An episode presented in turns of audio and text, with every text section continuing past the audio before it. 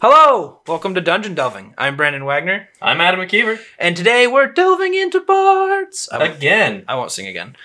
So last time when Tim and I talked about bards, we talked about how bard is a class that is very attractive for oh, I can't think of the word the the disruptive player, and because of the features it gets, it, it kind of just makes sense. But as I was thinking about this episode over the last couple weeks, actually, I'm like, bards. I feel like they're such a versatile class. They can do so many different things, but they get typecast so hard into the stereotypes about the class. You know what I'm Okay, saying? okay, so speaking of which, on our t- Twitter, the Dungeon Delving Twitter, I recently uh, retweeted something from uh, a D&D enthusiast, Ginny Di. She does a lot of cosplay. Okay. Awesome YouTube content. I should actually look at our D Dungeon Delving Twitter sometimes. Eh? Yeah. yeah uh, not many people are on there. You should follow us at Dungeon Delving. Yeah, we put episodes up there, and we'll probably when we get some followers, start doing some polls and. Yeah, maybe even uh, as like a bonus thing, we'll do like a live episode with Twitter's new Spaces feature. Ooh, I would love But- to do an answering fan mail episode, but Oh, we need some great. fan mail. yeah, yeah. I mean, there, there's that voice memo feature that w- we have with Anchor, so like, there's that too. But anyway, JD said, "Okay, can we please accept that bards aren't the only ones that want to fuck a dragon?" okay, I'm on board. Actually, where is my Tweetbot? I can pull it up because I. Do, do, do, do, do. Tweets. Yeah, it's 2021. Stop acting like bards are the only ones that might want to fuck a dragon, is what Ginny actually said. You don't have to be a bard to be a furry. No, you don't.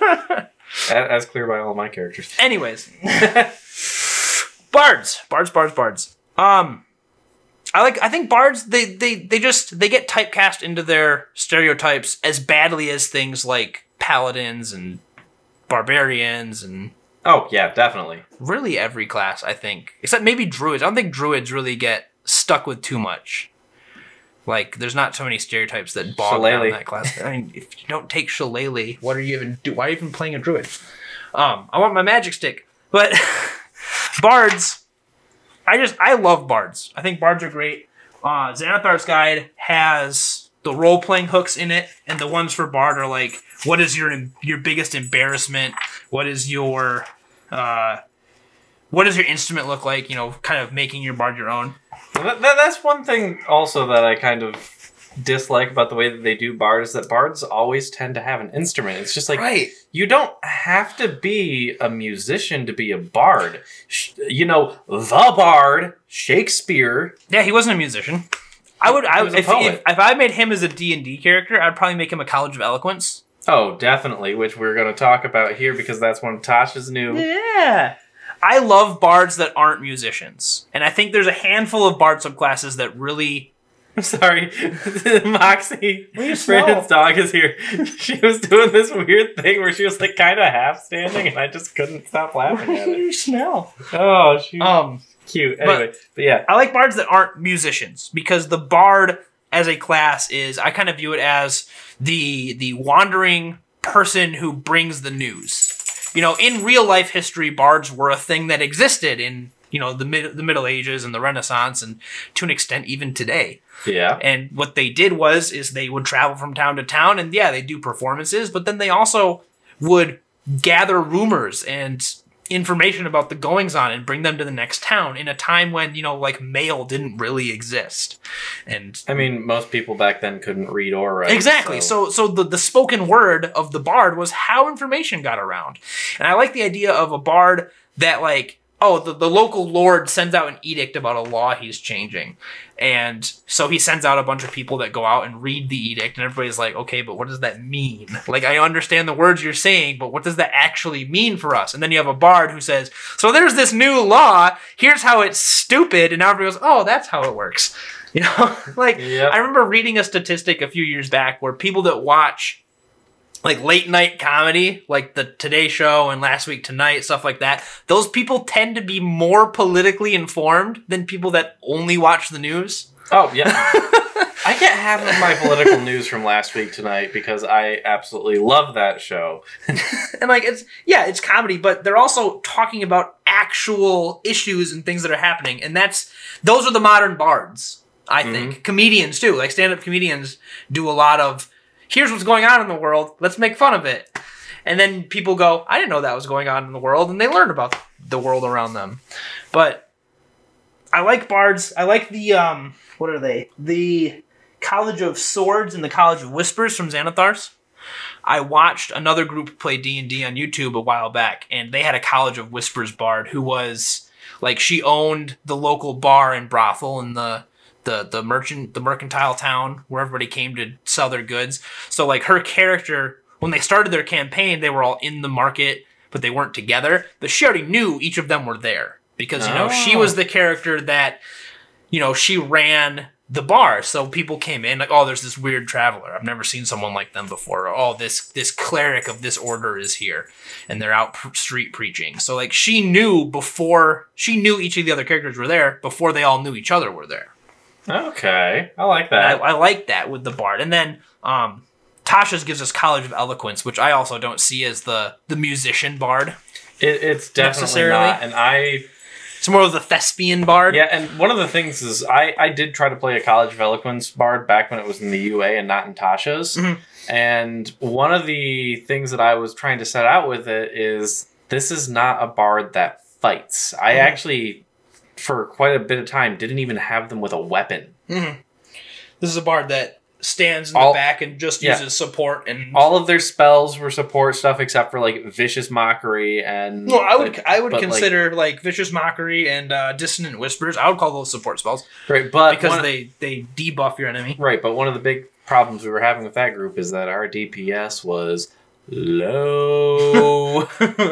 Didn't have a fighter or a No. sorcerer. no, we, we had like a cleric, a druid, um, All support classes. some weird. We we did have a fighter, but they were like the cavalry one or something like that. So they Oh, were supposed- cavalier. yeah, so they were supposed to be on a mount, Which and ca- we were never on a cavalier- mount. I have a I have an idea for a cavalier build that doesn't rely on being mounted, but it's very feat heavy and is very like I'm gonna hold the line. And you might hear thing. about it in our future fighter podcast. I think I actually talked about it in the last time I talked about fighter. Maybe I don't know. I might have. I'll talk about it again because It's, it's been ages since I heard. it's kind of a it's kind of a cheesy build, but whatever.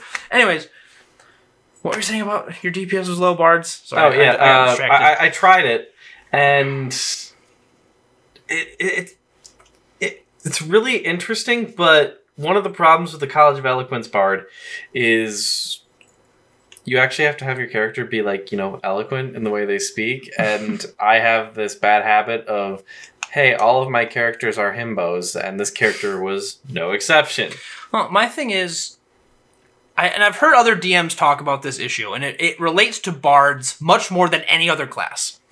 And it's with the stat charisma. Okay.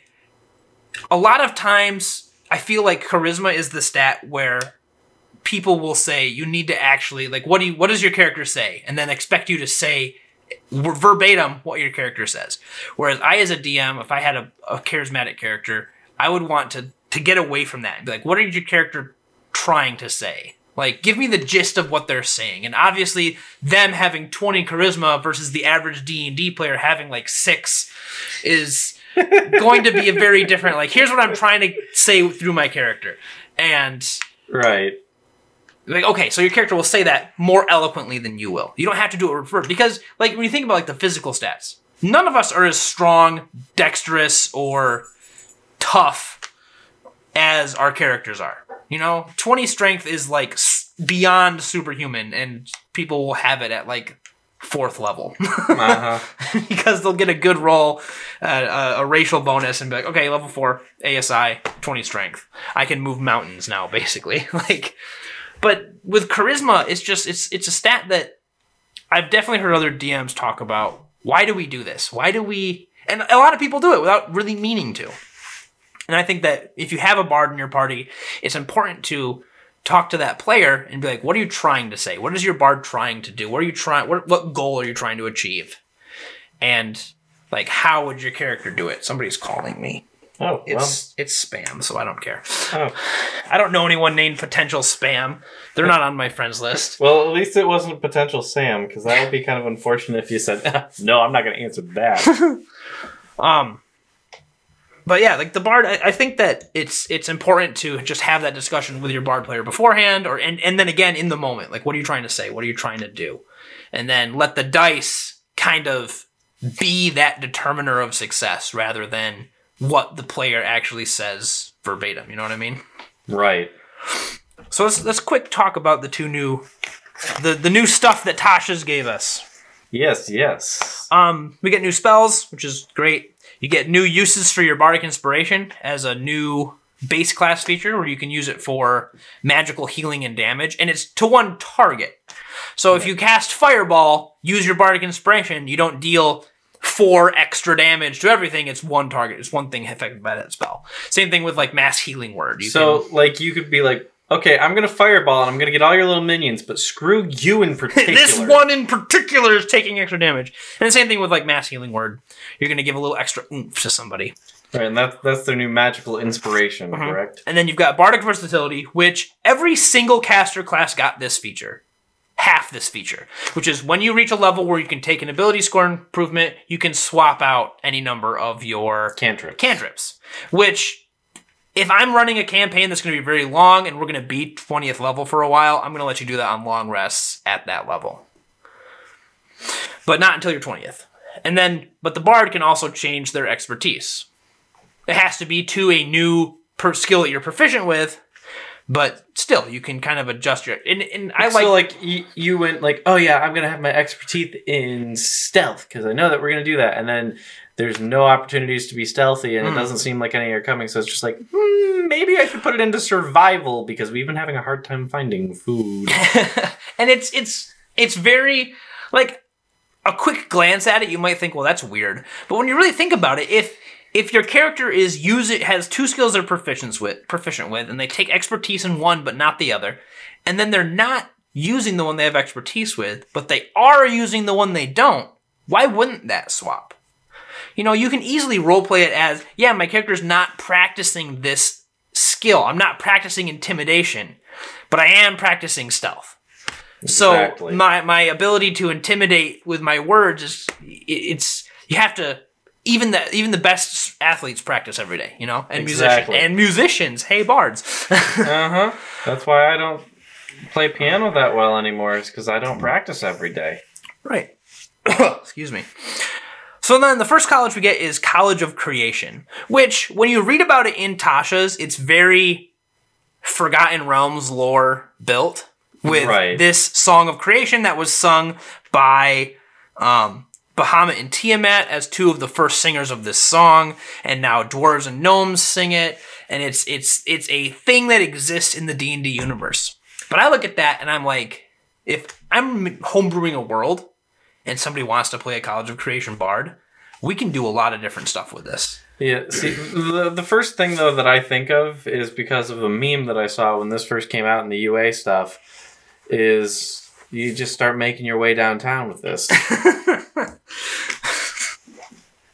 Why are you the way that you are?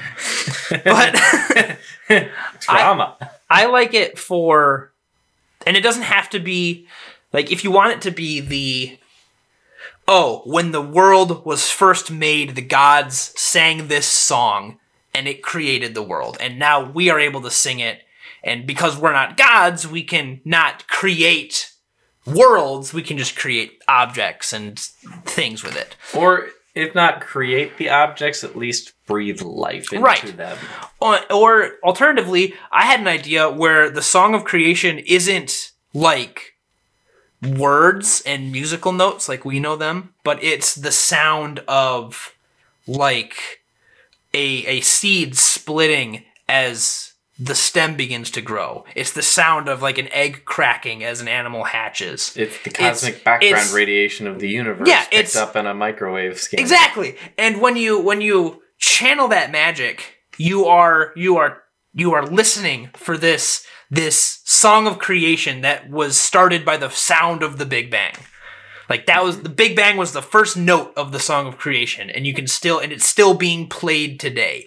And as a College of Creation bard, you're not playing a playing the song of creation, but you're listening to the you're listening to it, The- and you're hearing it, and you're it's like it's like, druidic magic where you're feeling Right. like natural energy, and then and then warping it into Or possibly the song of creation is something that's continually ongoing, Mhm. and the bards that are of this college are able to add to it. right. Add new verses, add new new bars. add verses, new harmonies, Mhm. new melody, that kind of stuff, rather than it just being, uh, oh yeah, you're just singing what's already been sung. It's like no, no, no, no, no. It, it, it's a it's a collaborative thing. Yeah, it's, Create- it's it's creation. I'm not. I'm creating more of this song. I also like it as as, as a. It doesn't have cosmic impl- implications. It's just we as bards, a group of bards at some point in time learned how to wield bardic magic into breathing life into things and creating objects, and now you're doing it. So it doesn't have these- or or you're just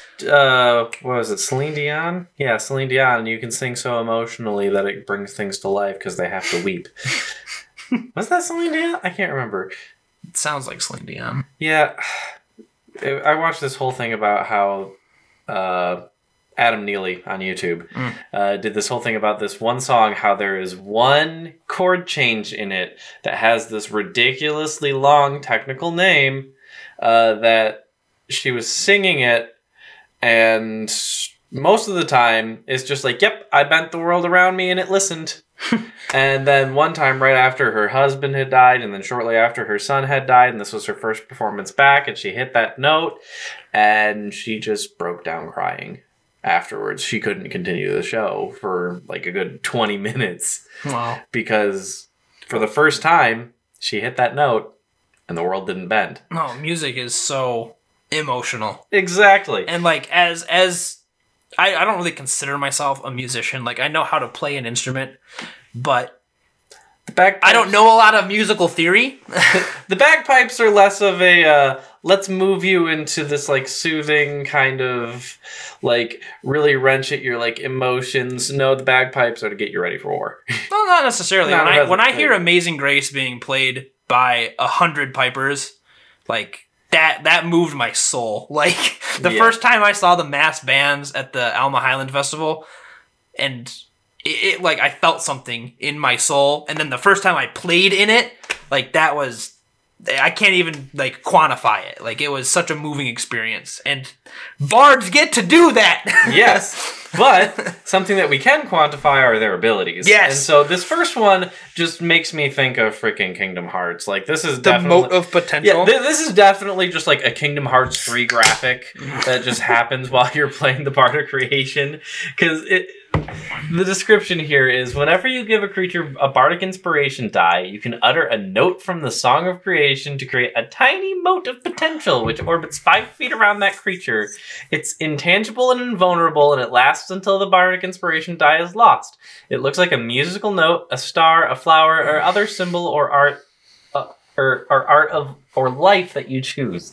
Jeez, I don't know how to read. So you can have your mode of uh, inspiration be butterflies or Mine is tiny little guys doing that Russian dance where they kick. Like a whole bunch, like a whole bunch of them, like orbiting you. That's Slavic. Oh, jeez. Okay. Yeah. Yep. There, and if you listen close, you can hear "Rah Rah Rasputin" coming from it. That's terrible. You're a horrible person. I'm glad to have you as my friend. now, something that really is interesting to me is that so what the mote does is it enhances the effect of your bardic inspiration.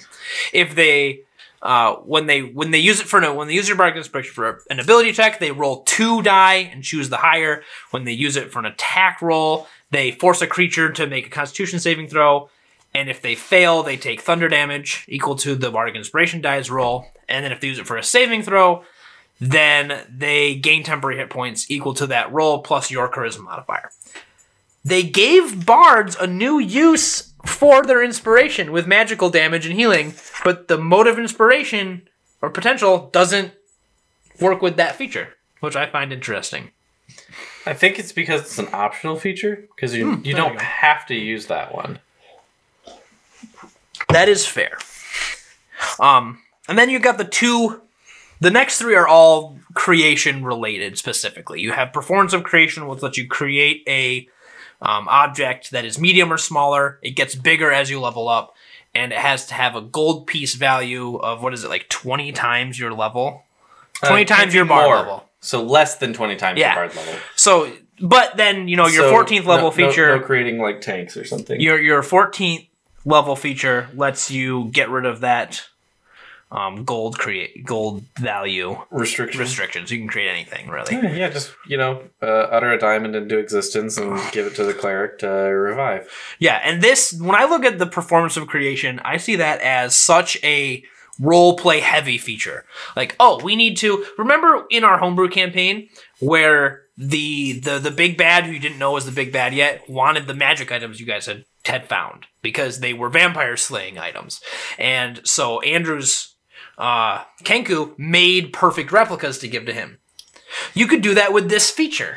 You Yep. could create they they only last an hour, so you need to give them to the person and then get the hell out of there. But, But it, it'll serve your instead of having to spend the time to make them and do all this stuff, you just go, okay, yeah, here you go, exactly. and then you get your stuff done, and then you you're like, okay, yeah, we didn't trust him at all. Let's go stab him in the back. Right. Like we think he's he's a bad guy, but we need something. We need his reward that he's going to give us for doing Exactly. this mission. So, um, and then the animating animating performance lets you animate an item. And this And- is this is how you make your way downtown with this job class. This is where you animate a piano and then you ride it. Now, I'm thinking of animating a piano to be like the one from Super Mario 64 that tries to eat you. I mean, like you're playing on your piano, and then somebody gets close to you, and the piano goes jump, jump, jump, and tries to catch them. But the dancing item is. I'm looking at that and I'm like, okay, so now not only do bards have all these cool support spells and um, role playing features, they also have the ability to turn to to tip the scales of action economy more in favor of the party because now you have this item that exists and fights and deals force damage that is yours and obeys mm-hmm. you and takes its turn on your turn. So it's like, oh hey, let's have a bard, a college of creation bard, a circle of the shepherd druid, a paladin, a cleric, because they both get summon celestial in their new spell list. and a battle warden artificer. yeah, and a battle warden artificer, and we're just gonna basically have a small militia everywhere we go. Yep, yep. Like, hey DM, you better throw lots of monsters at us all the time, or we're going to just kill everything with pure action Yeah. economy. Because that's really what balances fifth edition D and D is the action economy. It's less so the features themselves and the stats. But like you can have an understated party, but if they have that action economy advantage, they can still beat things that they otherwise shouldn't be able to. Or you just, you know, roll like Dale and you give the things that you shouldn't be able to kill an embolism, and yeah, you know, Yeah. That was seed. three five, which had extra special rules. Yeah, but like, I'd still allow it in five E. Me too. So now we have now we have College of Eloquence, which is your the bard himself Yep. type character. Um winning over skeptics with logical arguments. So just so you know, this is not your Rick from Rick and Morty because Rick does not give logical arguments. He just batters you with whatever the hell he wants to say, and then he figures out a way to make it true later because he's ridiculous. no, this is Spock as a bard. Yes. This is this is if if Spock was you know like actually able to not be like a robot, but Um so your first feature, Silver Tongue, gives you um you treat a roll of nine or ten or nine or lower as a ten for persuasion or deception.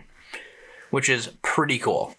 So with with standard DCs at third level, it's gonna be very hard for you to fail. so yeah, so you take your expertise in this, and then when you get to a high level, your lowest uh, roll is going to be like what a twenty-two. Something like that, yeah. Double your proficiency bonus.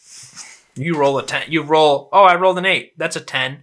I have plus. If I, you have plus five proficiency bonus at that point, then yeah, it's a twenty. You get to a high enough level. Yeah, twenty-two because you get plus six with your proficiency eventually. Yep. And then you're like, hey, you better set DCs really high, or I'm gonna always succeed and get everybody to do what I want all the time. And that's why people don't like bards. well, here's the thing: if you're playing it, uh, if you're DMing it right, your persuasion would be like, okay, you, you, you have that like bracketing of it where like, okay, this guy will not listen to you unless you give like the perfect argument. Right, it And has to do then, with- he's gonna be very like, Um, "Yeah, no, there's a section in the DMG about the attitude that NPCs have towards the party.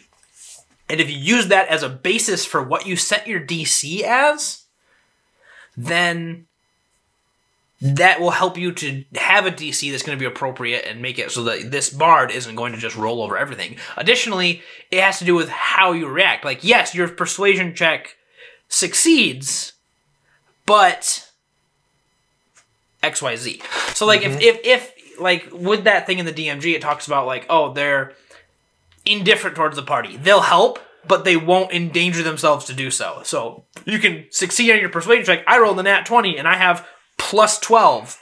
So I, that's a 32. They have to help me. Yeah, but they're not going to endanger themselves to do it. Like yes, they'll help you, but there's still they have they still have lines that they aren't going to cross. They still have exactly." um what's this, the word? th- this isn't the kind of stuff where it's just like, yeah, I'm gonna pickpocket your spine.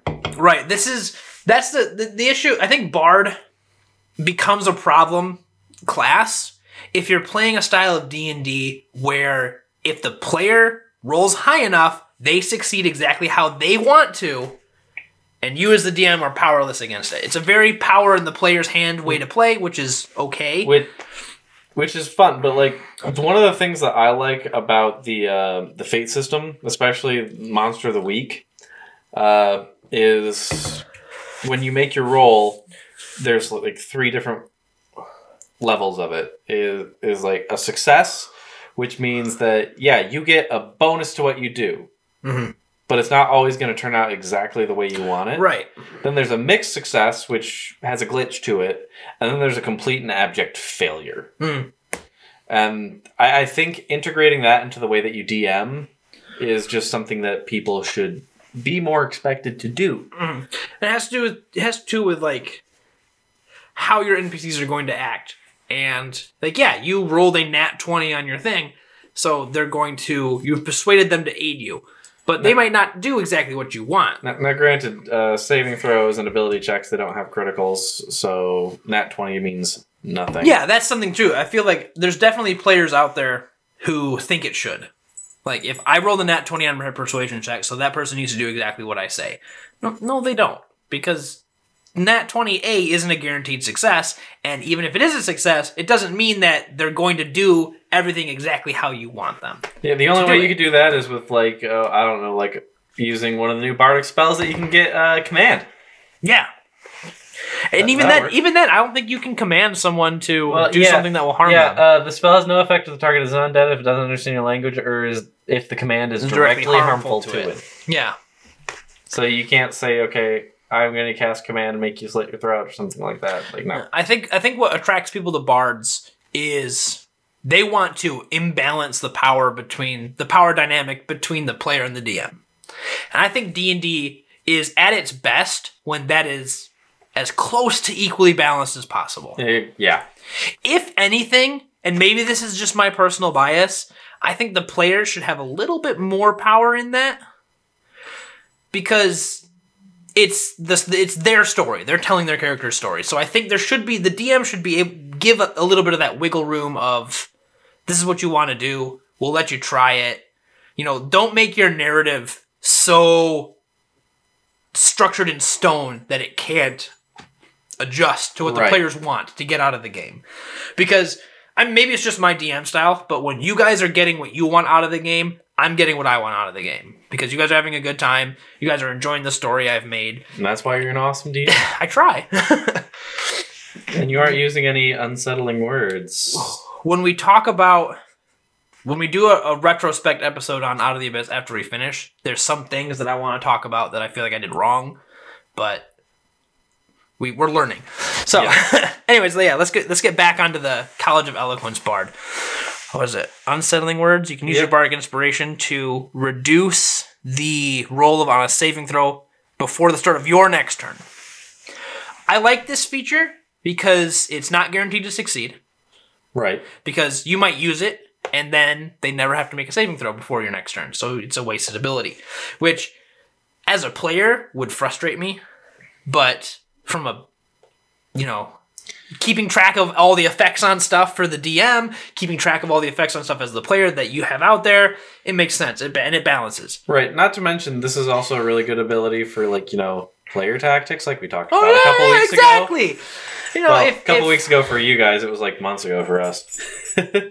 you can use unsettling words when you know your sorcerer is going to throw a fireball. Exactly. like, I really want that guy to get burned to a crisp, so I'm gonna make their saving throw a little bit weaker. yeah. And that's also an ability that scales really nicely because it's you roll your bardic inspiration die. So as you level up, it gets bigger. The potential for that to be a bigger impact just grows. Does it ever hit a D12? Because that's does. a significant reduction if you It get does. that 12. It maxes at a d12. oh. Ooh. Um,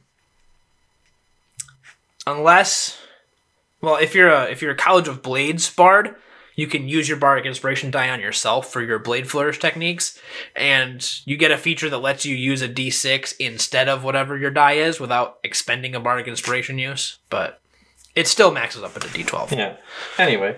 Any what's, um, unfailing inspiration is an awesome feature. Level six. Yes. Uh, when you when your bardic inspiration ability check, attack roll, or saving throw fails, and they use their bardic inspiration to help it succeed, but it still fails, it doesn't use up their. They they keep that bardic inspiration. It it makes players really want to remember that they have bardic inspiration because they're not afraid to lose it if they fail. Right. That's something I've seen it happen at our table. I've seen people use a bardic inspiration die to try to do something and still fail, and that just it doesn't feel good No.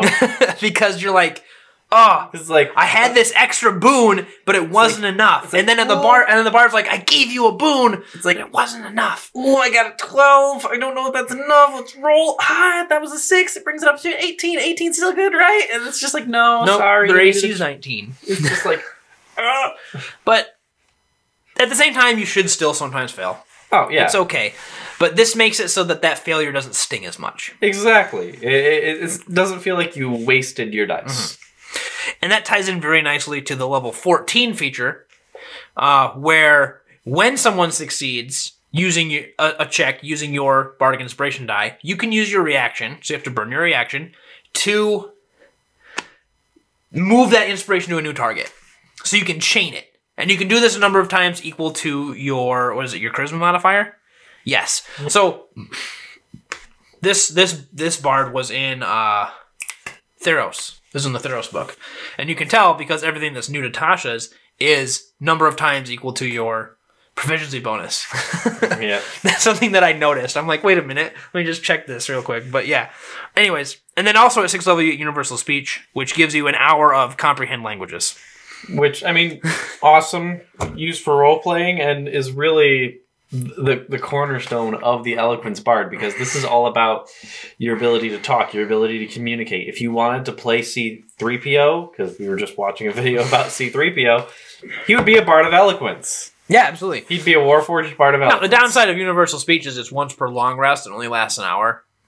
Right. But again, with the College of Eloquence being such a role play heavy class, both in its theming and all of its abilities that aren't directly related to Bardic Inspiration, it's like you gotta roleplay that. You gotta use it. You're like, all right, I'm using this feature. We only have it for an hour. We gotta make this hour count. We gotta get as much information as we can in this hour. You know what would be really funny? Hmm. If whenever it said you get it for an hour, they didn't mean in game, they meant real time. so you had to like put a timer on how long you were allowed to use it. Some DMs do that. They'll use a timer and they're like, while you're talking, they ha- they have it counting down and they stop while you're like out of character talking, stuff like that. That's a little excessive. it's a little excessive, but it, it, if if that's what you got to do to track time when you're DMing, then by all means. And some people do it. Some people do countdowns for like traps and dungeons and stuff like that. But that's a whole other thing. We'll talk about Yeah. that in another episode.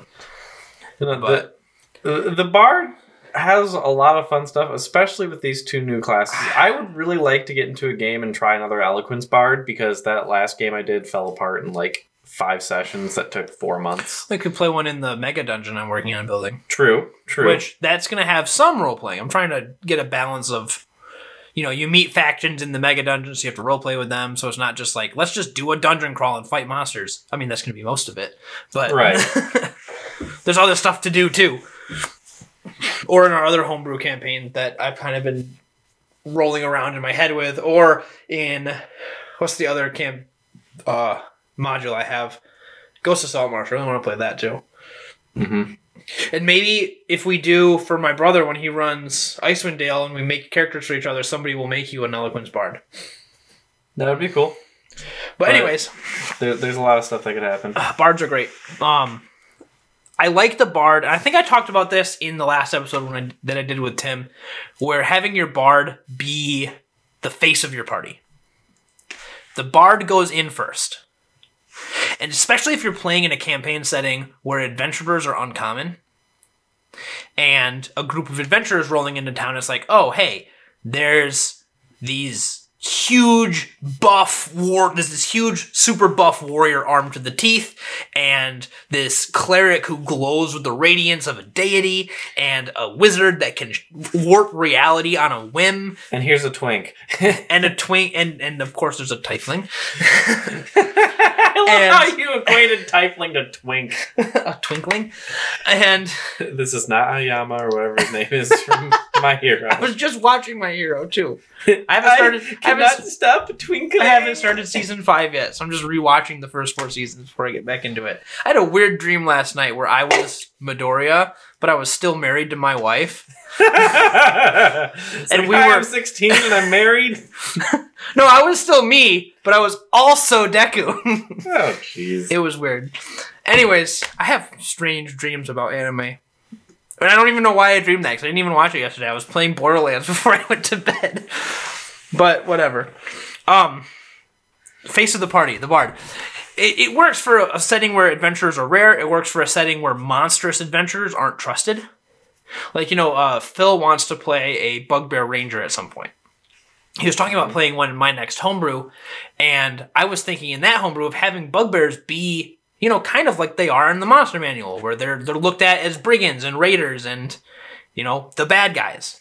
And I'm like, okay, look, but there's gonna be towns where they don't let you in. They're gonna be like, uh, no, that bugbear cannot come in because that's a monster. And that's gonna be the duty of the bard in your party to be like, no, no, no, no, no. This bugbear, despite his monstrous appearance, is so and so. Here's his heroic deeds. And now all I can remember is my bugbear that I only got to play for like one session with my brother, who was That's your sorcerer, right? yeah is, is a, a storm sorcerer. But the big shtick with his character was he was basically Chicken Boo from Animaniacs because he, he was like trying to convince everybody, nope, I'm not a bugbear, I'm a person. Yeah, like, hey, like, sure, yeah, I'm wearing all these cloaks and you can't see my face, and I'm a I human kinda, man. I, kind of have these clothes, but I'm a human person. I'm a real boy. And the funny part of that was Sean's character was a ranger that hated bugbears. you gotta have a. You gotta have a. mm, Uh, Warforged that's Pinocchio and wants to be a real boy. And they could be a bard and do a tap dance for you. Yeah, dance is their performance because your performance isn't just magic. Let's talk about performances real quick before we end this episode. Performances, you know, as so the bard can use their instrument as their uh, arcane focus. Yes. If you're a circle, or not circle, if you're a college, we gotta talk about that too. If you're a college of blades bard, you can use your weapon as it, which is pretty cool because I don't think weapons can be used as it for most classes. I mean, No. we made exceptions, like um my cleric in Tim's campaign. Tim let me use my hammer, my warhammer as my. And actually, right Thing. now, uh, my character for Out of the Abyss right now, my new one, his holy symbol, which is the arcane focus of the cleric, Mhm. is Dawnbringer. Right, because he's a your light domain, right? Yes. And that is a sentient sword of radiance. We'll so- talk about we'll talk about clerics next week, but um, I I, I I'm fine with it. But like, how would you you also use your instrument for your performance, and you you you tie that into your uh your your spellcasting. What if you're an eloquence bard and your divine your arcane focus is a like a pipe, like you know like uh you you you you breathe out your smoke when you smoke your pipe and you shape the smoke to tell your stories and you do all this like theatrical stuff like Gandalf I in like Lord of the Rings Or Where he- similarly, uh, or like Bilbo blows that big smoke ring and then Gandalf just like blows a ship of smoke that goes through it. Why not? Why couldn't your bard do that? Like use their bardic magic when they're telling their stories. Like they take a puff on their pipe, they blow out this big cloud of smoke, they start telling you this tale of heroism, and it shapes in you see like they're I really like the idea of a bard who doles out bardic inspiration not with music, but with verses from like your D&D world's version of the Odyssey or uh, Beowulf, like these poetic stories of heroism and valor, and that's how you inspire your party. Is you fighter, you are like this hero who did these things and slayed this monster, and you can build that into your world's backstory And- your bard. because we're nerds, let's tie this back to Magic the Gathering because we do that a lot. We sure do. Uh, Tamiyo would definitely be a bard of eloquence. Yeah. anything, because her spells revolve around the scrolls and the stories that she knows. Mm-hmm. She could also, I could also see her as a college of lore. Yeah, true. That'd be a good one for her. I mean, she might be part of the College of Lorehold, and, and Speaking of colleges, before we go, let's talk about the college itself. If you're if you're playing a bard and you're a DM who has a bard in your party, what is the college? Is it a place? Like, there's what? There's three, four, five, six, seven bard subclasses across the three main books. So are there seven in your world? Are there seven places where bards go to train? or is college just the word that they use to say like this is the training of a bard's? So Right. like, like uh, a contractor would have like their profession. College just is another way to say their profession, what you've specialized. I, I in. like it as not as a. Pl- I like it as a place for bards to go to train. I like. I. I have ideas for a world where bards go to specific colleges to train, and maybe like the College of Whispers isn't well known. It's it's hidden. It's secretive. The col- oh, excuse me. The College of Blades is a traveling circus, but it's also where the people that want to perform knife juggling and feats of of of uh, of like gymnastic prowess. That's where they go to train. They they find this traveling circus and join it. and it, it, it's partnered with Clyde Knight's Night Night School. Thank you, the Adventure Zone. I totally stole that. Listen Um, to the Adventure Zone; it's great. And then also in Xanathar's, you get the, the College of Glamour, which is trained by the Fae in the Feywild.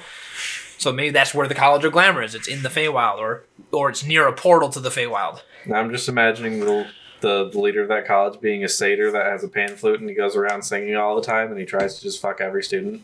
Yeah, I mean, why not? That's, you, you, if, if you're if you're Fey princi- conflict of interest doesn't matter. if you're if you're if you're principles of satyr, what do you expect? Honestly, like let's be real here. But and then on the on the flip side of things, I also really like a world where there isn't a formal college for bards, and it's the colleges are the kind of bard that they are. People that travel the world seeking stories and history are lore college bards, and when they meet other bards like them, this is that's the information that they exchange. Whereas if two College of Valor bards meet, they're going to exchange stories from the adventures that they've met or traveled with. Mm-hmm. Whereas if two College of Whispers bards meet, they're going to they might be they might be opposed to each other every time they meet because they're both so shady and, and secretive. They're also gonna whisper everything to each other. They because are. at the College of Whispers. Or or otherwise they're they're they're spreading they're they're exchanging the information of what's going on in the in the underworld of your of Yeah. your D and D setting. And not the actual underworld where the demons and the dead live, but like, you know, the criminal underworld. You know, and it that's something that you as a bard player should think about when you're making your bard. A. And B, you as a DM should be receptive to when you're making your world if somebody does want to play a bard. I would say that is something that you can decide later. It doesn't have to be cooked into like the basic building blocks of your world, but it's something that can come after your players start making characters and deciding on their backstories and such. exactly. But yeah, I like bards a lot. I think I think bard is a class that I has grown on me over the last couple weeks while I've been kind of rereading about them and thinking about this episode and I do like bards. I think they get a bad rap for being disruptive. And that's not Bard's fault. It's the players that want to be disruptive. Like if you mm-hmm. say to your table, hey, no bards allowed because bards are disruptive. The disruptive player is just gonna play a charismatic rogue and do the same things. Yep. The bard is just their vehicle for being disruptive. or, or they're gonna be like my mom when she played D and D like the one time, and she's gonna be a gnome fighter that just kills everyone. Yeah. Oh, yeah. A barbarian can be disruptive too. I think I when I see like memes about who the disruptive player is, it's always like the bard, the rogue, the barbarian are always the ones causing trouble, Bard, the rogue, the barbarian, my mom. and and Adam's mom. Um, but yeah, bards are great. I love them. They they have such a integral. They're such an integral piece of like D and D history. Like bards have they haven't been in D and D since like the original game. I don't think.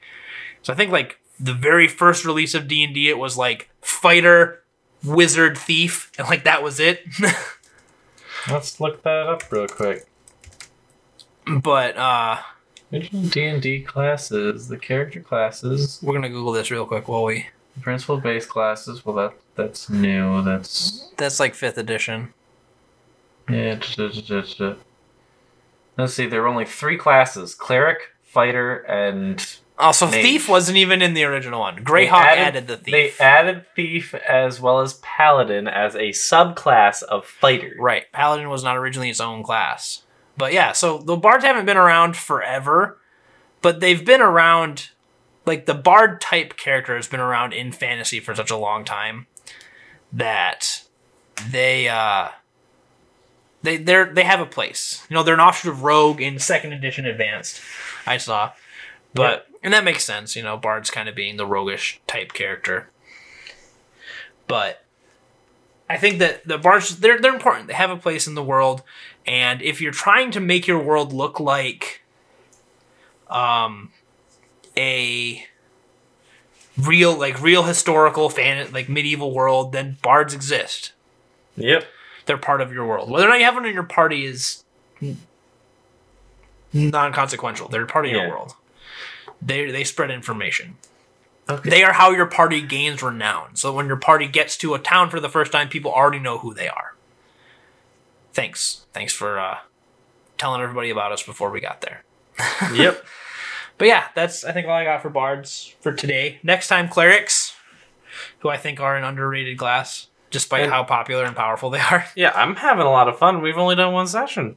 We didn't even really get into combat all that much. Well, my thing about clerics is I feel like they suffer from the same kind of people turn their nose up at uh, at them the same way they do paladins, which I'm super pumped to do our paladin episode that's dedicated to our friend Tess because she hates paladins, but and thinks they're boring. But like clerics kind of get the same thing. We'll talk about clerics next week. I'm gonna I'm gonna start talking about clerics for another hour if you let me. So let's call it a day, and uh, we'll see you guys next week. And as always, keep, Keep on on delving. Oh wow! Hey, good time to end the episode.